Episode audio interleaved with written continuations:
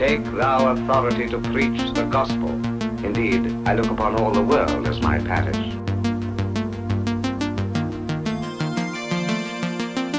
Greetings and welcome to another episode of Field Preachers Podcast. I'm Paul Nixon and I am here with my friend Darren. Darren Dizengutita. Did I say that right, Darren? Very nice, Paul. Very nicely done. I understand there's a way you can sing your last name. Well, it kind of helps because uh, it's a it's a nice long Spanish name that has a primary accent and a second. So if you if you kind of sing it, Dezengotita, you know, it's sort of like being Italian. Dezengotita. It just kind of helps. So, but you can call me Darren. Darren, tell us about your organization. You're ba- you're based in the Metroplex, but you work here and there and everywhere. But what's the name of your organization? I do. So my group is called Table Co-working and Social Impact Spaces. So uh, we do consulting with churches kind of all over. Um, we work in the mainline denominations: your Methodists, your Lutherans, your Presbyterians, your Disciples of Christ.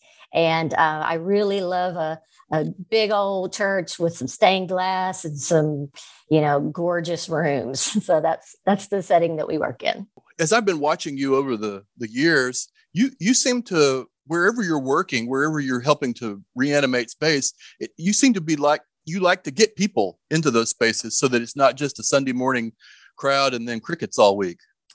Well, uh, yeah, we need to. I mean, we've got all this, you know, this gorgeous um, just luxury of, of space and we we heat them we cool them we we brew some coffee every day we have the wi-fi going i mean we re-roof them we 500 grand right yes. yeah we you know we have such a largesse to offer our literal neighbors. And they're not coming on Sunday morning. And they're not going to come on Sunday morning. They know we're there. They know we're putting on a show on Sunday morning. They would come if they wanted to. They're not. But they have other needs that um, that we can be of service to, um, you know, throughout the week, Monday through Friday. So, but we don't know what that is until we begin to invite and invite and invite and get to know and question. And um, you know, I mean, that's why I named my consulting table co-working. Because the very first thing we're going to do is just get people together around a table. We're going to have a potluck. We're going to have some coffee. And we're just going to begin to get to know one another and find out what is it or how can this place how can these people how can we share our resources? What does that look like for you? What would be meaningful for you? And um, i always say you know i have a 14 point strategic plan and item number eight is and then the magic happens you know, and I don't know what that looks like, but I know it's going to. I, I, can count on it. You know, I know just about when the magic is going to happen. And sometimes when I'm working with folks, they'll come back to me and they'll say, Hey, the magic happened. And I'll say, Tell me about that, you know? So um, that's when it becomes spiritual entrepreneurship rather than social entrepreneurship or more traditional business entrepreneurship and the magic looks different in each place doesn't it? It's just a little little different every, absolutely. Every... it is so contextual you know it has to do with you know so many of the churches that we both work with um, are not victims but places that experienced white flight mm-hmm. in the 70s in the 80s and so folks are still coming in on the weekend to their home church but their home place is miles away. Right. And so the literal neighborhood has changed in such a way that the folks that are still serving the church may or may not be familiar with in relationship with the literal neighbors. And so um, that context can look completely different than a suburban church, than an, you know a downtown church. Um, so it's all about context. And I mean, I come in with very few assumptions. I come in with some hunches, but you know, I I say I'm probably the only consultant in the world that starts off with I don't know. I mean, that's just, I don't know. We're going to find out because I feel like if I'm coming in with, you know, we're going to do this and this and this and this, then I'm not doing my job. Because the first thing we've got to do is help folks um, begin to connect with the neighborhood in in ways that they they they may have done it in the past but they may have just lost touch with it you know co-working seems to be a common denominator in a lot of your projects as you're thinking about repurposing space often that comes up and it's even a part of the name of your business why did co-working get to be such a centerpiece of what you do? Well, it, it's funny. It's what I was doing when I had the idea to do it in church. Well, there's so, a good uh, well, there's a good answer for that, right? Right, so exactly. So, um, I mean, I was working for a faith-based nonprofit that was doing the Missional Wisdom Foundation that okay. was doing some interesting, unique things, usually repurposing a parsonage um, to have a house of neo monasticism. So a group of seminary students were serving the church, connecting with the neighborhood, all those sorts of things. But um, this was, you know, this was early days in remote work, we were all over the country. I was working by myself, and somebody told me that there was this co working space created by a couple of pastors in downtown Dallas, and I should go check that out because I was lonely. I mean, I'm an extrovert. I got to have people, got to have people time. And so, um, sure enough, I became a member, a founding member of the Grove in downtown Dallas. And uh, what I found was I really just kind of found my home there. Uh, the co working movement has been around for about 15 years. This is way pre WeWork and all the big brand name corporate co working that you see in your towns now. Um, but, you know, the values of co working are collaboration, openness, sustainability, accessibility, community building, diversity and inclusion. And I mean, if that's not what we're about in the church, it damn well ought to be. Can a church compete with WeWork? Uh, we don't really talk about competition in the co-working movement. We talk about collaboration. Hmm. So WeWork in a church would be the two kinds of entities that we would get together in a room, get to know each other, what do your folks need? What do your folks need? What do your resources have? That kind of thing. And we would just begin to collaborate from the beginning. There's no competition. I mean, there's just plenty to go around. There's just no reason to look at it that way. Yeah, I I just wonder if the corporate places might be in some cases a little at a little bit of disadvantage in terms of the possibilities of community creation in their spaces. I mean, they can give you a place to get away from your spouse if you're if you're officing at home, so that you have several hours a month in a, another place working. But it would seem to me that that a church might have even broader possibilities in terms of what fun we could create with people who are working in our spaces. But I would caution you, Paul, because we know that there are plenty of people that are not going to darken the door of a church for a whole lot of reasons. You know, a queer person like me is someone that might, might have been harmed by the church, may have some trepidation about how they're going to be welcomed in a church. I mean, not for nothing do, do people feel some kind of way mm. about engaging in a church. Whereas co-working spaces, I mean, we're all just here to to get our stuff done and support one another. And it just you know there's no ulterior motive. Nobody's trying to rack up numbers on a on a their dashboard you know nothing like that. You pay your money you you pay for your membership you engage as much as you want you you stay by yourself as much as you want. So everyone is creating community whether it's corporate co-working or independent co-working or social entrepreneurship co-working um, or church community on their own terms based on the needs of the community members that they're bringing together. So, again, it's not about collaboration. We're able to do some things in some church spaces just because we have a lot of room. You know, I say that there was um, an opportunity at First United Methodist Church of Plano to be a commissary for food trucks. Why? Because we got so much parking, right? I mean, mm. there's plenty of commercial uh, kitchens out there for people to rent, but not very many of them have a place where you can park your 52 foot food truck. Well, we got parking lots for days, you know? Mm. So just some of those kinds of things where we can get creative again with the resources that we have to share. So you're getting known for repurposing space and helping churches to be better stewards of space. But it sounds like that's not the bottom line for you. The bottom line sounds to be more about helping to create community. Is that right? Sure. Well, I mean, here's a good example. Um, I think you know you may you may be aware of this one church where uh, they took a, a piece of the land and converted it to a dog park, for example. Okay. And that happened way before I came along. But um, but that what what that indicated to me was that this was a church that was open to doing some unique things. So that's cool. You know, at some point there was a committee somewhere that did a cool thing at this church. Great. So I get there and I'm beginning to assess the place and the vibe and what's going on. And of course, I go out to the dog park to meet the dog people mm-hmm. because every day, I mean, that church was dead empty all week long, but that dog, dog park was hopping. There were just people coming and going all day long. So I go out there to introduce myself. And at one point, this fella said, Hey, can you watch my dog for me? I need to go to the restroom. I'm like, sure, of course, you know, fine. Well, he took off the wrong direction. I was like, the church was back there and he took off that way. And I saw him crawl through a crack in the fence. And I was so confused. And, and after a while, he comes back. I was like, what was that about? He goes, oh, yeah, one of the dog park guys who lives right there leaves his back door unlocked so that we can all use the bathroom. I was like, what are you talking about? Why aren't you using the church? He said, oh, the church doesn't let us use the bathrooms. And I after I caught my breath, I said, Well, that ends today. You know, and I, I was like, You have got to be kidding me. So, so do you hear what I'm saying with that? Yes, there was the vision to do something unique, but somewhere along the line, the purpose of what we're doing to serve humans, even for their most basic needs, kind of fell off the priority list, you know? And then they were wondering, like, why don't those people, of course, they just want to know why those people weren't coming to church on Sunday. I'm like, well, let's see.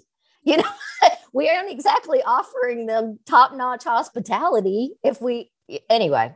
So that would be an example of how, yes, we can do a new thing in a space, but where are we coming in with just that lavish, over the top graciousness and hospitality of meeting people where they are and what they need and just being so happy to see them. You know, I mean, it was just crazy story, but yeah, we took care of that that day. so if it if it were not for the fact that you like to go to ikea kinds of places to um, buy furnishings are, are you the kind of person that would be hanging out at ikea anyway or is that not necessarily your favorite hangout no, I love me some IKEA. I, I do like a Swedish meatball from from time to time. No, but you know, so like the first two spaces I did, or that you know mid-century modern architecture that um, that you know IKEA just lends itself nicely, and it's and it's inexpensive. And if you know how which kinds of pieces to buy, to to set a space, then you know it's a great option. Um, however, I often say, you know, you want to start co-working and or repurposing a space to open the doors. You have everything you need to start today. You've got chairs and tables and chairs and tables and probably a few dozen pianos always lots of pianos. And uh, coffee and someone to open the door and decent maybe some decent wi-fi you know? And uh, so it does not have to be this capital campaign you know tearing down walls and bringing in gorgeous furniture and all this kind of stuff. That's not what it's about. Mainly because you don't know what your community needs yet you know maybe everybody wants standing desks. Maybe everybody wants lounge chairs. Maybe you know i mean there's just all different things.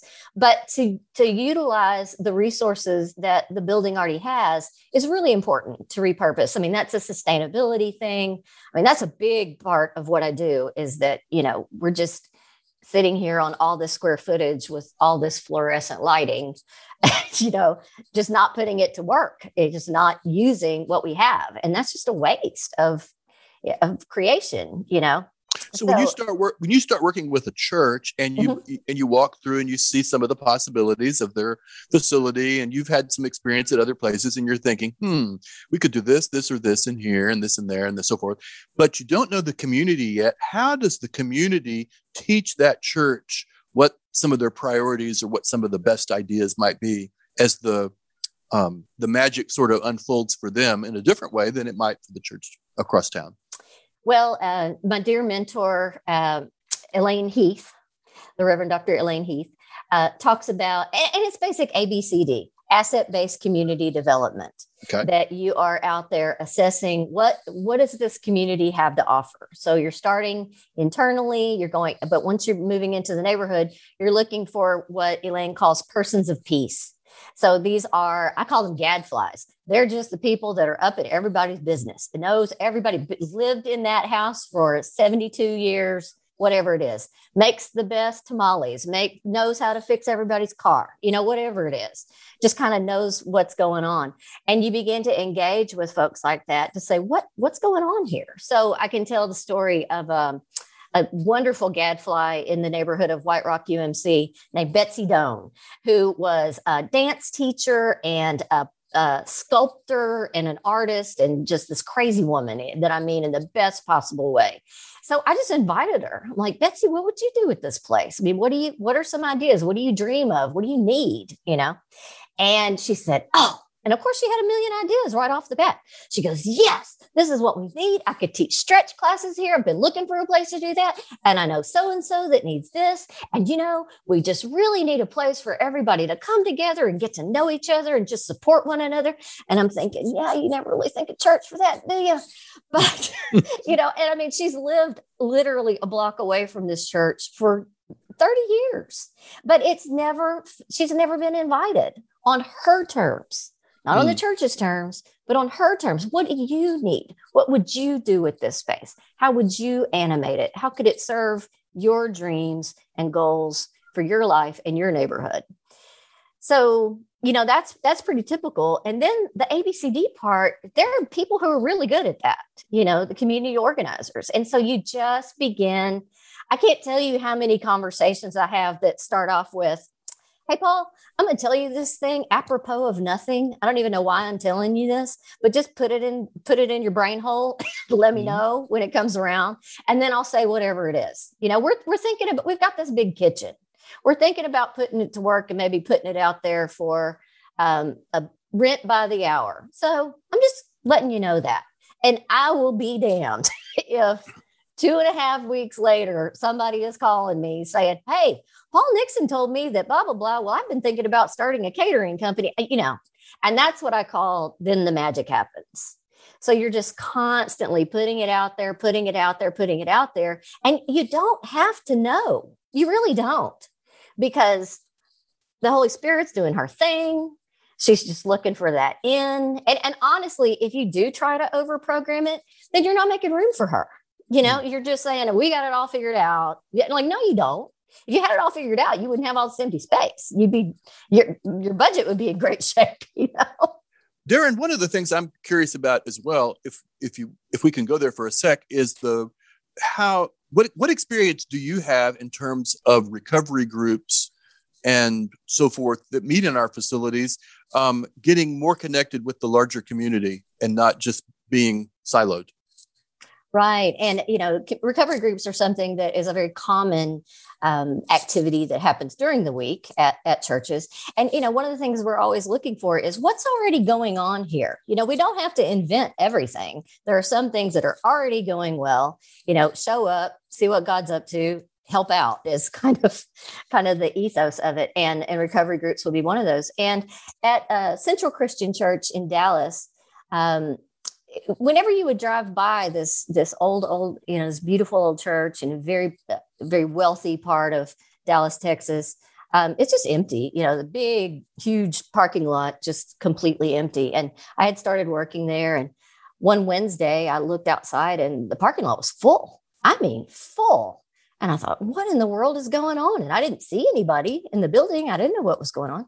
So I asked, I said, what, what's going on? Oh, it's the recovery group. It's like, oh, okay. And it happened to be a recovery group for gay men in recovery from crystal meth. I mean, it was a very specific recovery oh, group. Wow. And um, and then I looked out that afternoon. Yeah, kind of forgot about. It, looked out that afternoon, and they were they were all gone. The parking lot was empty again. So the next week, I said to our intern, it was a. Uh, I said, let's go. You know, they come every week. Like, yeah, they, they rent a room from us once a week, every Wednesday at noon. So let's go up there and check it out. So we went into the room, and sure enough, it, the all the blinds were closed. The uh, the chairs were mismatched. There were broken chairs in there. There was a dusty old silk flower arrangement. There were some Bible verse posters on the wall from Wait for It, Leviticus. You know, I was like, let's spruce this place up. So, you know, we cleaned it up. We made all the chairs match. We pulled out all the broken ones. I took down the Leviticus posters, put some Brene Brown on the whiteboard, um, and put some ice water and glasses in the middle of the room. And then mm. I said to the intern, I said, I said, come on. We went back downstairs. We opened the door and we stood there and we said hello.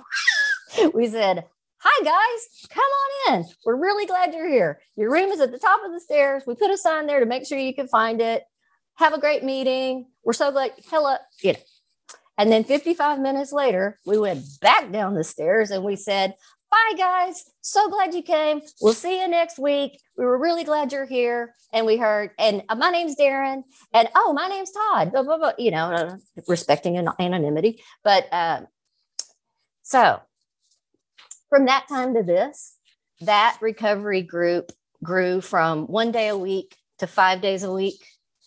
During COVID, they held meetings for folks at 11 o'clock at night because wow. that's what their recovery community needed. Mm.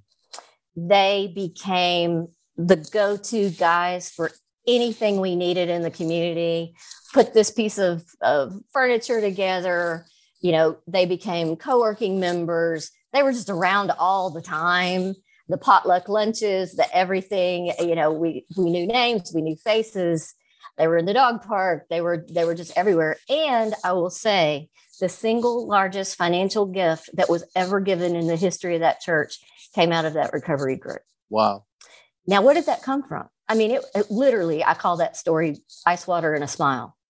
All it we just showed that we cared that we loved them that we wanted to connect with them, that we wanted to make sure. I just wanted them to have a nice, clean place with some fresh air, you know? And the this work is small and transformational. This work is huge and transformational and everywhere in between. And that is why I do the work that I do because that's I think that's kind of why we're here you know, in that recovery room, church was happening there, but the church also decided to dance with the church that was happening there, and and more church happened, more good church happened.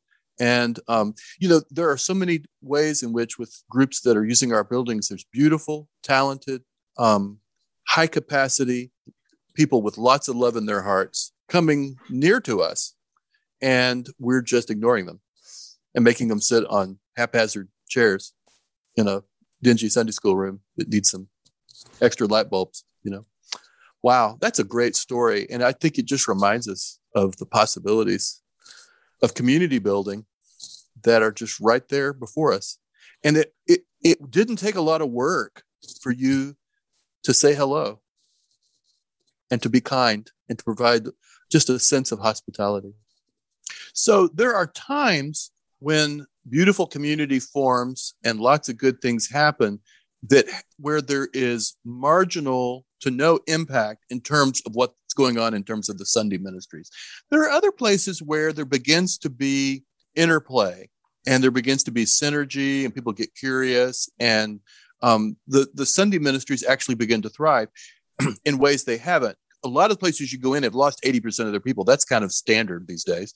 And um, sometimes that doesn't change, but sometimes it does. What would you say for the churches who are hosting this beautiful thing, which is has value on its own on its own, but in some cases where the the the there's sort of an overflow of energy back into the church. What would you say are some of the reasons why some churches get a little kickback? I don't know, in terms of all of this good energy that's going on in their space. Yeah, you know, I, I always say my work is not about putting butts in seats on Sunday morning. It's just mm-hmm. not, mm-hmm. you know. Um, th- that's wonderful work. It's just not my work, mm-hmm. you know. And having said that, it happens. It happens organically, and it happens um, in very incremental, small, gorgeous, transformational ways.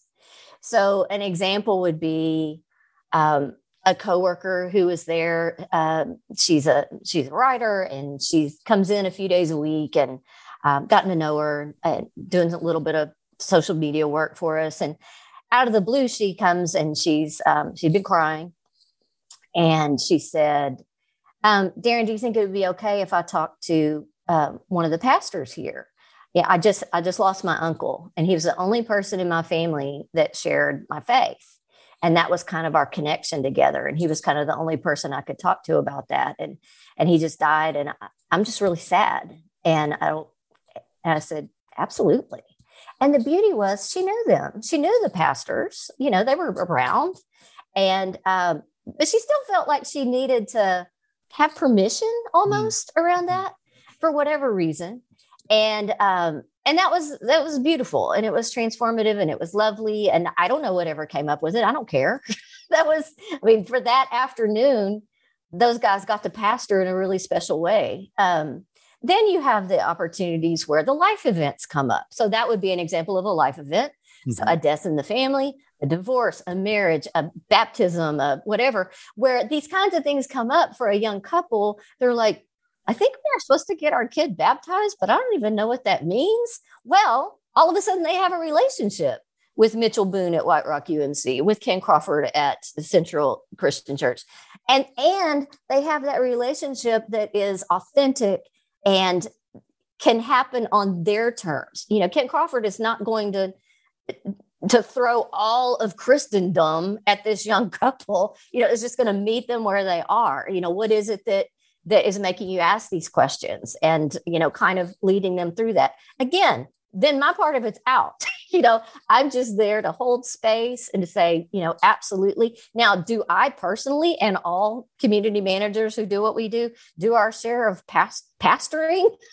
I am so woefully underprepared for the amount of pastoral care I do.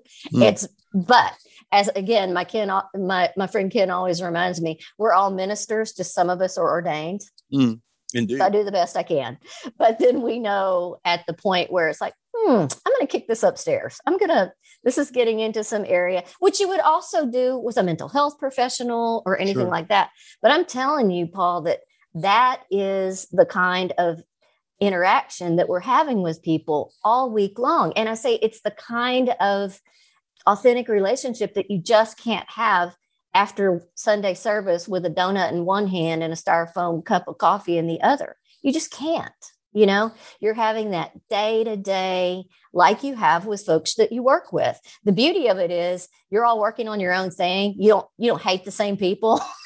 you don't have the same problems. You so you're there for each other in kind of a different way. But you know, when somebody walks through the door and something's going on and you see it on their face, I mean, that is the kind of pastoral and ministerial relationship that the young clergy I know that are trying to find a way to respond to their call in this sort of corporate church atmosphere where they found themselves that is what is really life-giving to them. And so that's why I think this work could be, you know, so natural for bivocationality, for in the United Methodist Church, deacons that are looking for opportunities to live out their call to smaller churches in suburban and rural communities who can't afford a full-time uh, appointment. You know they've got folks doing a quarter time appointment at multiple places. You know this is the kind of work that can really you know have somewhat of a revenue stream to support that uh, that appointment and um, and that kind of thing. So, several years ago, like 20 years ago, um, I was a pastor of a church that built a community center in a new zip code, and we moved out there. So it functioned in like like a new church, and um, we built relationships and there was sort of a natural because we really were designing ministry all the time new ministries we really were designing for people in the neighborhood rather than for the people that were already there. So there was just a natural overflow. But then this this crazy thing called 9-11 happened and we had this wave of people i wondered where did these people come from? And what it was was all these folks had been learning that this was a safe and loving no pressure kind of space all of this time. Mm-hmm. And then all of a sudden but boom 9-11 happened for everybody and they all just kind of came in. We and we re- retained a, a, kind of a new level of relationship with a lot of those people.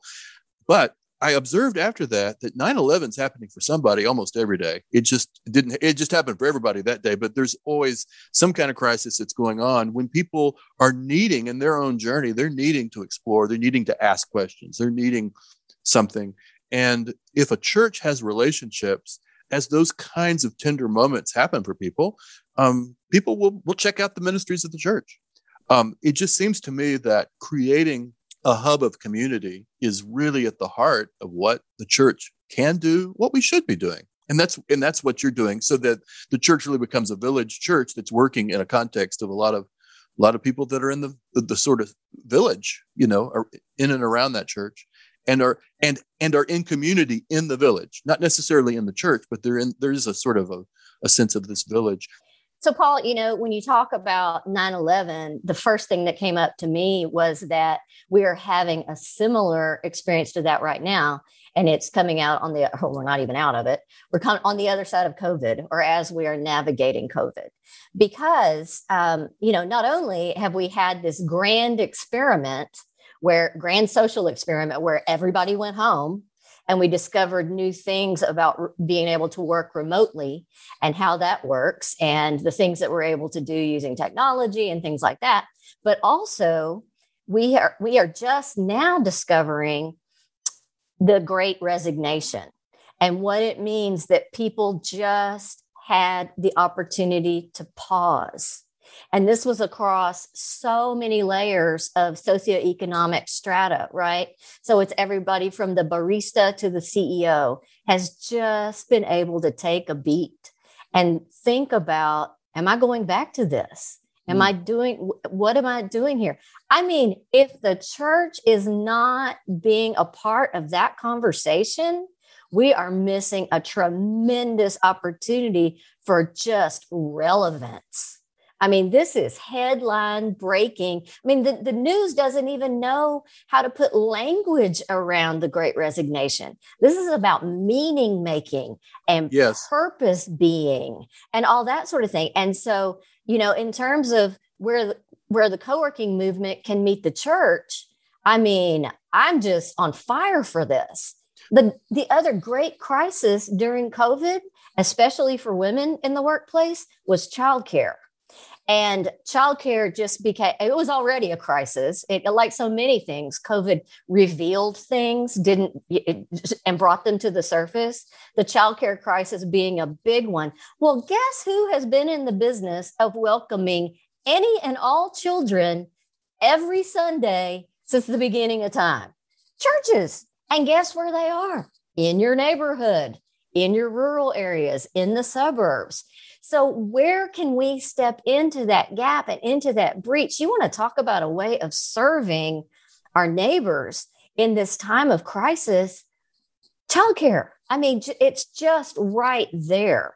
It's something that needs to be collaborative. In the co working movement, folks have tried to do um, the business model of childcare and co-working has been tried and tried and tried. It's an extremely difficult business model to pull off. But again, churches already have it. We've got the insurance, we've got the staff, we've got the toys, we've got the little tiny potties, we have all the things. And so if we get those parents together and say, what do you need? You know, you can even, you got a local ordinances apply, of course. But if folks are coming in and saying, you know, I just need somebody two afternoons a week, well, we've been doing mommy's day out forever. Like we forever. know how to do that and it's free, but it could be low cost, no cost. What could it be? So you start to collaborate together to say, all right, we can have our ratios can be lower of caregiver to child if the person is staying on campus to do their work. So you got co-working over here. I mean, and the people taking care of the kiddos could be, you know, four classrooms away, whatever it is. I mean, we've got the space to do that. And it just makes so much sense to me. Well, that's a really a different market of parent um, or an expanded market, or maybe a different way of hitting the same market. Because in the past, I think we assumed that on mommy's day out, she could could go to Target while the kids were there and just have some just get her shopping done efficiently.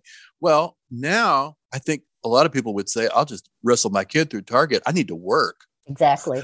I just yeah. need to be able to go on a Zoom call and, mm-hmm. and work in a professional way without this little person coming in and stopping me in the middle of that. Right. And, and there is a huge shortage of capacity right now, and at least affordable capacity for people to get that, especially in small time chunks. But you could work that into a co working situation. You have Absolutely. the facilities already there, all freshened up for Sunday, ready to go. That's right. you know it's just such a natural to me and my you know i i, I bang this drum in with the co-working movement all the time but honestly until the men get behind it and, and i tried to tried to approach it from the, the business perspective i was like guys if you want people to all these parents to come back into your space you've got to help them solve for childcare I mean, this was early on before kiddos were going back to school. And um, you know, kiddos didn't have adequate Wi-Fi at home. I mean, we know that teachers and kids were sitting in cars in the parking lots of uh, Walmart. yeah, to get the Wi-Fi. Yeah, why, why the hell weren't we opening the doors of our churches? Or I will say, in some churches, the Wi-Fi wasn't sufficient. So that was the time at which we got to bump up the Wi-Fi to be able to accommodate and to bring in. Um, we would call them proctors and to do some some micro schools and so then a, a college student would be a proctor that would uh, help the micro school, you know, with their with their lessons and things like that. So, I mean, a lot of that was going on. So, I mean, when you said 9-11 and, and what happened in the in the aftermath of that, we don't even know what this is going to look like. But this, if church churches need to do more than just like, hey, are we wearing masks or not wearing masks? Okay, we got bigger fish to fry, y'all. You know. Let's imagine that a church is blessed in some cases blessed to not have this 125,000 square foot aging albatross, but they want to have a facility. So they're a church with no space, or maybe they're a wise church that's willing to trade to a more practical space. Mm-hmm. If you were starting from scratch and not repurposing, what would be some things you would be thinking about as a church looked for space that could be more than just simply Sunday space, but that could be truly community um, nurturing space? What would be some things you'd want them to maybe keep an eye on as they space shop? Yeah, um, definitely something with some indoor outdoor opportunity. So I, I think about, um, I, I, live in Rowlett, Texas, which is okay. a suburb of Dallas. And um, i will just describe this is this is the perfect ideal place that I would describe.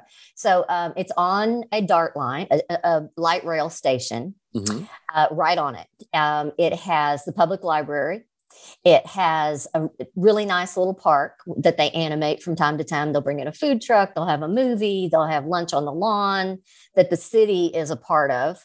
Um, they have, there's a coffee house, there is a great little cafe, very small. Um, there is some high density housing in the area.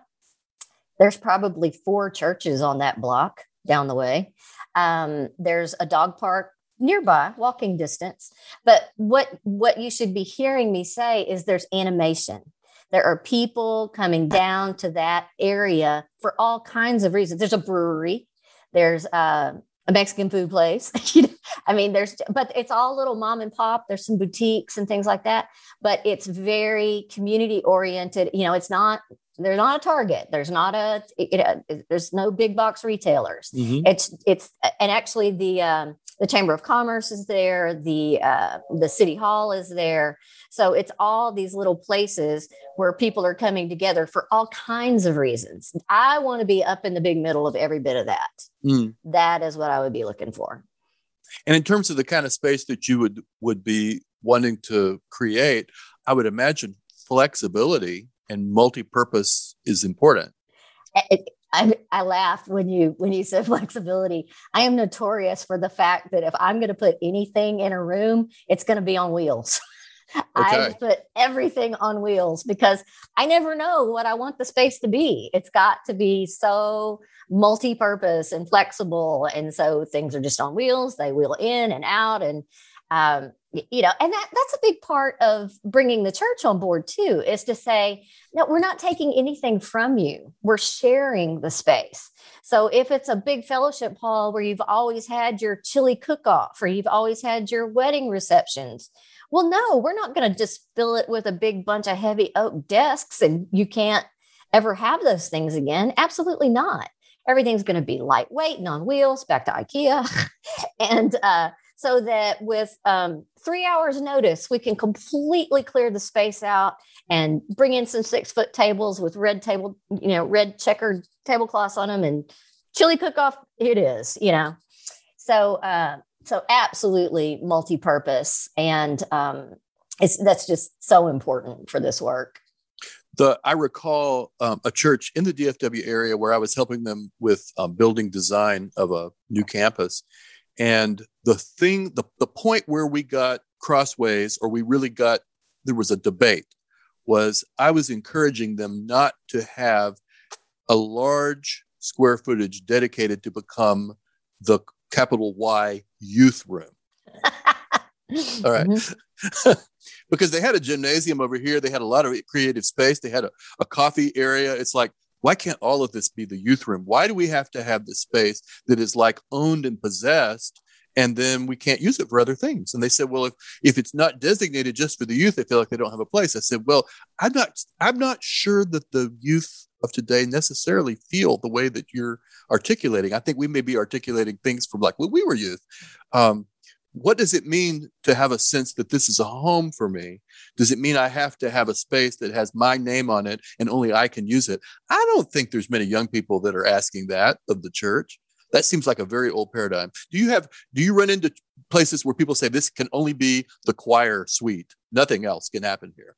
The youth. Oh yeah, yeah. I mean, I call it siloing. Mm-hmm. You know, I mean that's a common term. But it, it makes I laughed out loud when you said the youth room because the other piece is we go out of our way to make those youth spaces fun and colorful and all this artwork on the wall and crazy colors and great furniture and for the use. I'm like, don't adults need color?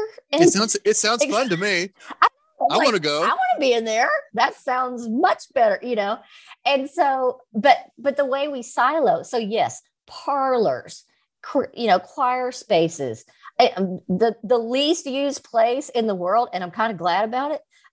I want to make every little prayer closet who goes into that? Nobody wants to go into this little closeted room to say their prayers. And they just they don't get used at all. But they make really great podcasting booths. So ah. yay. And uh, but yes, it, the siloing is just what it, it's it's just what creates walls, misunderstandings, um, resentments, things like that between different areas of the church. And it just it doesn't make any sense and it's non-collaborative. And um, yeah i'm just i'm not about it. So I, I would have been with you on that one. How can we learn more about your work get a hold of you and explore some of this in terms of our particular challenges and yeah.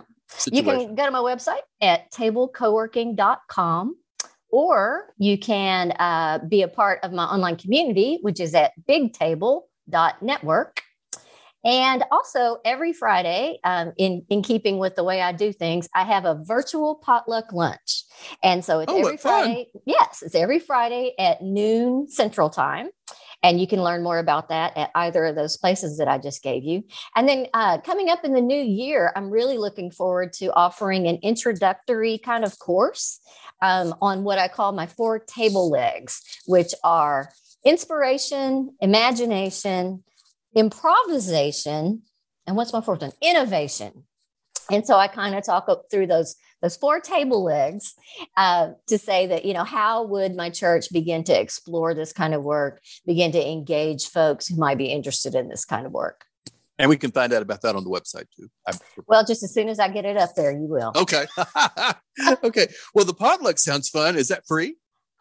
Yeah that's yeah. just you know I, I, paul i know that as a consultant you have you get this question all the time. Can i pick your brain? You get that question a lot? Yeah we, i get yes. that question a lot. And so i decided yes everybody can pick my brain for one hour on friday at this potluck lunch. And really i did it because so many people have the same questions. And so uh, you know we can do it together. You get a lot of that group dynamic where people think oh i didn't think of that question. And so um, it really kind of fleshes out what they're looking to explore. And it's fun. What a great idea. Darren, I love this. It's great to spend time with you today.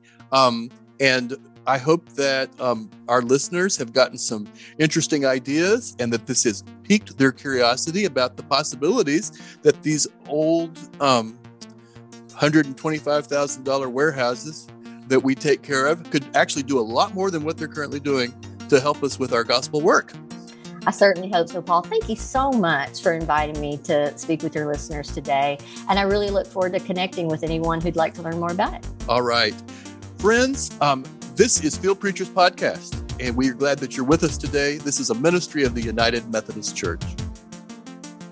Field Preachers Podcast has been a production of Discipleship Ministries, an agency of the United Methodist Church. Visit all our podcasts at podcasts.umcdiscipleship.org.